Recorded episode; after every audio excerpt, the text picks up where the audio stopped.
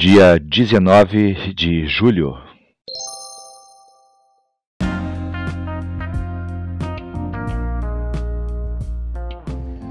Bíblia Bom Dia, versão Nova Tradução na Linguagem de Hoje. Reflexões, Pastor Israel Belo de Azevedo. Áudio, Pastor Flávio Brim.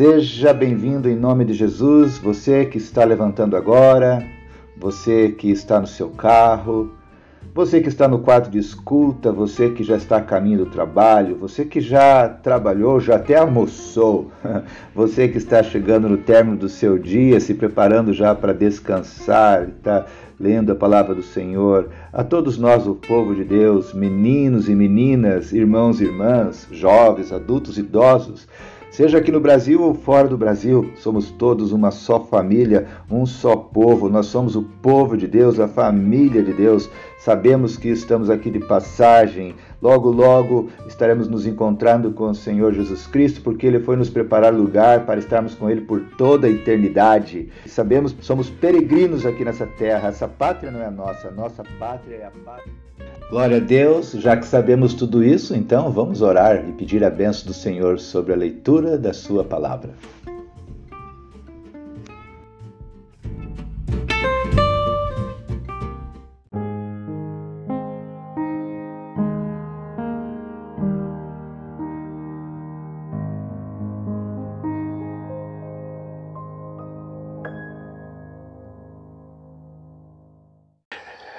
Graça e paz.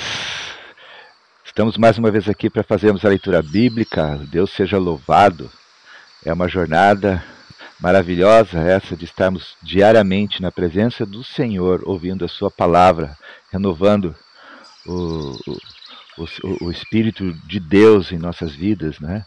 liberando mais espaço para que Ele nos governe. Vamos orar, pedir ao Senhor que o Senhor nos abençoe. Deus querido, mais uma vez, Senhor, buscamos a tua presença e pedimos, Deus, a direção do teu Santo Espírito ministrando aos nossos corações, falando, Senhor, aos nossos corações enquanto estivermos fazendo a leitura da tua palavra. Nós oramos no nome de Jesus. Amém. Hoje faremos a leitura de Ezequiel, capítulo 17 e 18. Ezequiel, capítulo 17, a comparação da parreira e das águias. Versículo 1. O Senhor me disse o seguinte: Homem mortal, faça para os israelitas uma comparação, para que saibam o que eu, o Senhor Deus, estou dizendo.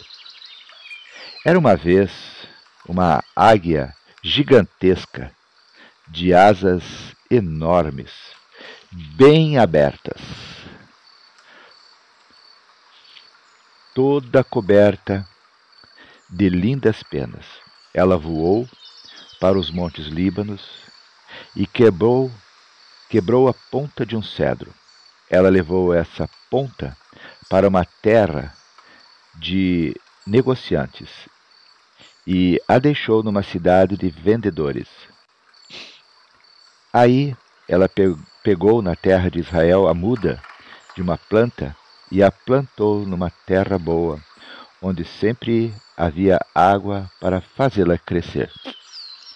A planta cresceu e se tornou uma parreira baixa, mas esparramada. Os galhos se viraram para o lado da águia e as raízes cresceram bem fundas. A parreira tinha galhos e estava coberta de folhas. Os galhos se viraram para o lado da águia e as raízes cresceram bem fundas. A parreira tinha galhos e estava coberta de folhas. Havia outra águia, gigantesca, de asas enormes e muitas penas. A parreira virou as suas raízes e os seus galhos na direção da águia, esperando que ela lhe desse mais água do que havia no pomar onde estava plantada. Mas a parreira tinha sido plantada em terra boa e bem regada, para que fosse uma ótima planta coberta de folhas e que produzisse uvas. Agora eu, o Senhor Deus, pergunto: será que essa parreira vai crescer?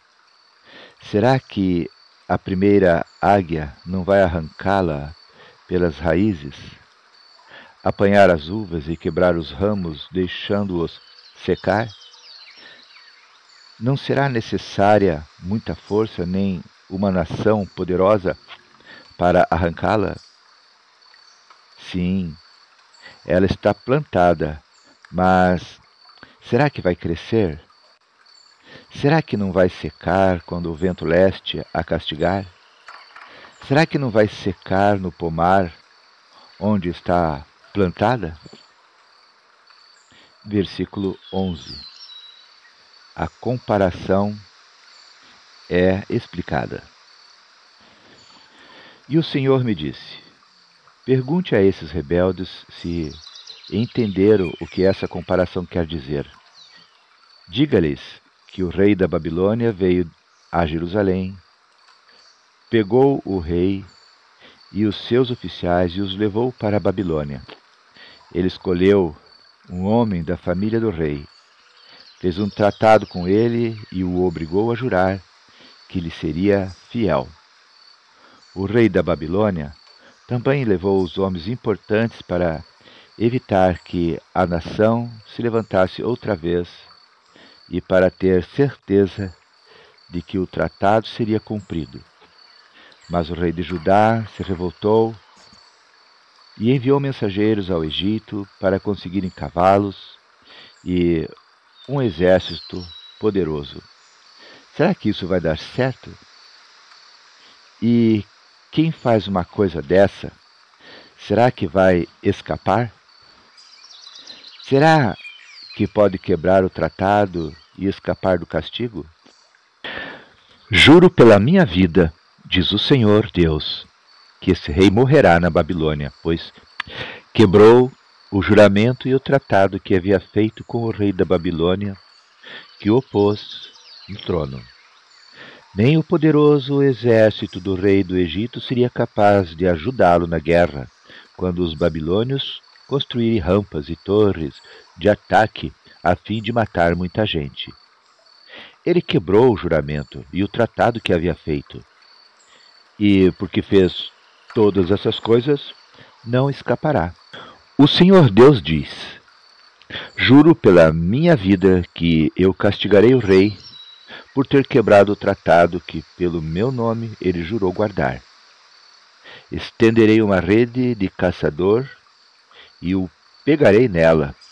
Eu o levarei à Babilônia e o castigarei ali, pois ele foi infiel a mim. Os seus melhores soldados serão mortos em batalha, e os que ficarem vivos serão espalhados em todas as direções. Aí vocês ficaram sabendo que eu, o Senhor, falei. Versículo 22. Uma promessa de esperança. O Senhor Deus diz isto: Tirarei a ponta de um cedro alto, cortarei um broto novo, e o plantarei num monte elevado, no monte mais alto de Israel ele soltará galhos, produzirá sementes e se tornará um cedro muito lindo. Pássaros de todo tipo viverão ali e acharão abrigo na sua sombra. Todas as árvores dos campos ficarão sabendo que eu sou o Senhor. Eu derrubo as árvores altas e faço as árvores pequenas crescerem. Eu seco as árvores verdes e faço com que as árvores secas fiquem verdes de novo. Eu, o Senhor, falei. Eu cumprirei o que prometi. Leremos agora Ezequiel capítulo 18. Cada um responde por si. Versículo 1. O Senhor me disse o seguinte: Por que será que na terra de Israel o povo vive repetindo o ditado que diz: Os pais comeram uvas verdes, mas foram os dentes dos filhos que ficaram ásperos? Juro pela minha vida, diz o Senhor Deus, que vocês nunca mais repetirão esse ditado em Israel, pois a vida de todas as pessoas pertence a mim. Tanto a vida do pai quanto a vida do filho são minhas. A pessoa que peca é que morrerá. Imagine que existe um homem verdadeiramente bom, correto e honesto. Esse homem não adora os ídolos dos israelitas, nem come carne dos sacrifícios oferecidos em templos proibidos. Ele não seduz mulheres casadas, nem tem relações com mulher durante as regras. Não engana nem rouba ninguém. Devolve aquilo que lhe foi dado como garantia de empréstimo. Dá comida a quem tem fome e roupa a quem está nu. Quando empresta, não cobra juros altos, recusa-se a fazer o mal, e em qualquer questão as suas decisões são justas. Obedece aos meus mandamentos e guarda cuidadosamente as minhas leis. Esse homem é correto e viverá, diz o Senhor Deus. Versículo 10. Imagine também que esse homem tenha um filho que rouba, mata e faz coisas que o pai nunca fez. Esse filho come a carne dos sacrifícios oferecidos em templos proibidos e seduz mulheres casadas. Engana os pobres, rouba e fica com aquilo que lhe foi dado como garantia de empréstimo. Ele vai a templos pagãos, adora ídolos nojentos e empresta dinheiro a juros altos. Será que ele vai viver? Não, não vai. Ele fez todas essas coisas vergonhosas e morrerá por causa delas. Esse filho será culpado da sua própria morte. Agora, imagina que, por sua vez, esse filho tenha um filho esse filho vê todos os pecados que o pai cometeu, mas não segue o seu exemplo. Não adora os ídolos dos israelitas, nem come a carne dos sacrifícios oferecidos em templos proibidos. Não seduz mulheres casadas e não explora nem rouba a ninguém. Ele devolve aquilo que lhe foi dado como garantia de empréstimo Dá comida a quem tem fome e roupa a quem está nu. Ele se recusa a fazer o mal e não empresta dinheiro a juros altos. Guarda as minhas leis e obedece aos meus mandamentos. Ele não morrerá por causa dos pecados do pai. É certo que viverá. O pai dele enganou e roubou, e só prejudicou os outros. Por isso, morreu por causa dos seus próprios pecados. Versículo 19. Mas vocês perguntam: por que é que o filho não sofre por causa dos pecados do pai? A resposta é esta: é porque o filho fez o que era correto e bom. Ele guardou as minhas leis e as seguiu cuidadosamente, e por isso é certo que viverá Aquele que peca é que morre. O filho não sofrerá por causa dos pecados do pai, nem o pai por causa dos pecados do filho. A pessoa boa será recompensada por fazer o bem, e a pessoa má sofrerá pelo mal que praticar.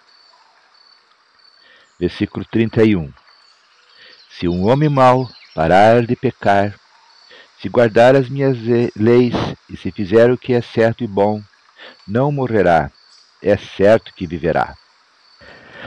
Todos os seus pecados serão perdoados e ele viverá, porque fez o que é certo. Vocês pensam que eu gosto de ver um homem mau morrer? Pergunta o Senhor Deus. Não. Eu gostaria mais de vê-lo arrepender-se e viver. Mas, se um homem correto deixar de fazer o bem e começar a fazer todas as coisas más e vergonhosas que os homens maus fazem, será que ele vai continuar a viver? Não. Nenhuma das boas ações que ele praticou será lembrada. Ele morrerá por causa da sua infidelidade e dos seus pecados. Mas vocês dizem: o que o Senhor faz não está certo. Escutem aqui, israelitas. Vocês pensam que o meu modo de fazer as coisas não está certo? Pois o modo de vocês é que não está. Quando um homem direito para de fazer o bem e começa a fazer o mal, e então morre, ele morre por causa do mal que praticou. Quando um homem mau para de pecar e faz o que é certo e bom, ele salvou a sua vida. Ele compreendeu o que estava fazendo e deixou de pecar. Por isso, é certo que ele não vai morrer, mas continuará a viver. E vocês, israelitas, dizem: O que o Senhor faz não está certo. Vocês pensam que o meu modo de fazer as coisas não está certo? não é? Pois é o modo de vocês que não está. Agora eu, o Senhor Deus, estou dizendo a vocês, israelitas, que vou julgar cada um pelo que tem feito. Arrependam-se de todo o mal que está praticando e não deixem que os seus pecados os destruam. Abandonem todo o mal que vem fazendo e criem dentro de vocês mesmos um coração novo e uma mente nova. Israelitas, por que vocês querem morrer? Eu não quero que ninguém morra, diz o Senhor Deus. Portanto, parem, parem de pecar e vivam. Término da leitura de Ezequiel capítulo 18.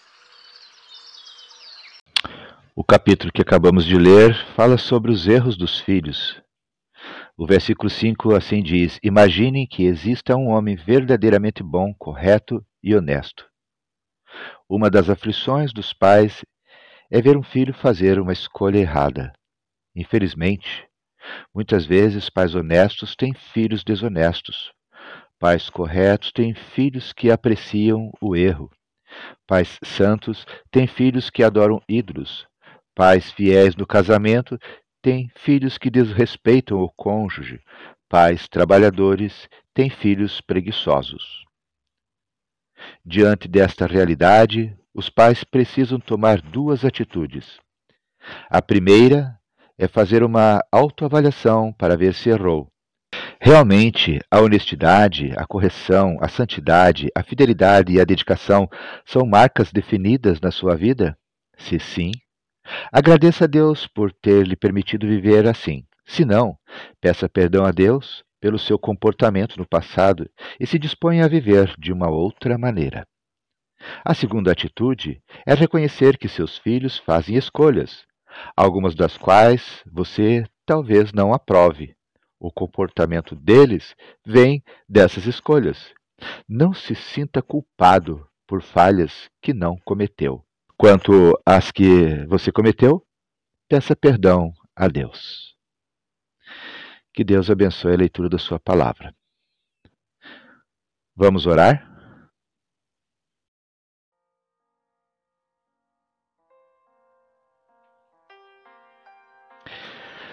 Deus querido, Deus amado, nós te agradecemos pela leitura da tua palavra. Pedimos, Deus, que tu continues nos conduzindo, nos orientando e principalmente, Senhor, vivendo uma vida que seja que os nossos atos e atitudes sejam, ó Deus, sirvam de inspiração para os que estão próximos de nós, para os nossos filhos e para os nossos netos. Perdoa, Senhor, as nossas falhas, os nossos erros. Senhor, ajuda-nos a, a, corrigirmos cada um deles diante da tua presença em arrependimento e mudança de atitude. Tenha misericórdia, Senhor, dos nossos filhos e netos, para que eles também tenham um momento de quebrantamento, de conversão, ó Deus, de arrependimento e de consagração para viver uma vida que glorifique o teu nome, Senhor, dentro dos teus princípios, dos teus valores. Senhor, nós rogamos por eles, rogamos também por nós. Essa é a nossa oração que te fazemos, no nome de Jesus Cristo. Amém.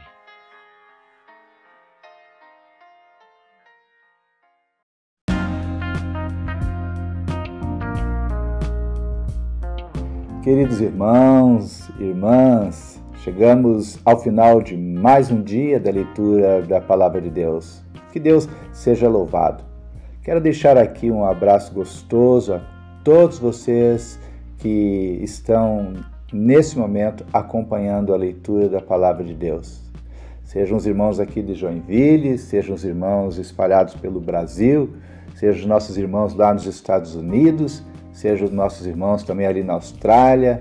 Que Deus os abençoe, que Deus a todos nos abençoe. Oremos uns pelos outros em todo o tempo e, se Deus quiser, até amanhã.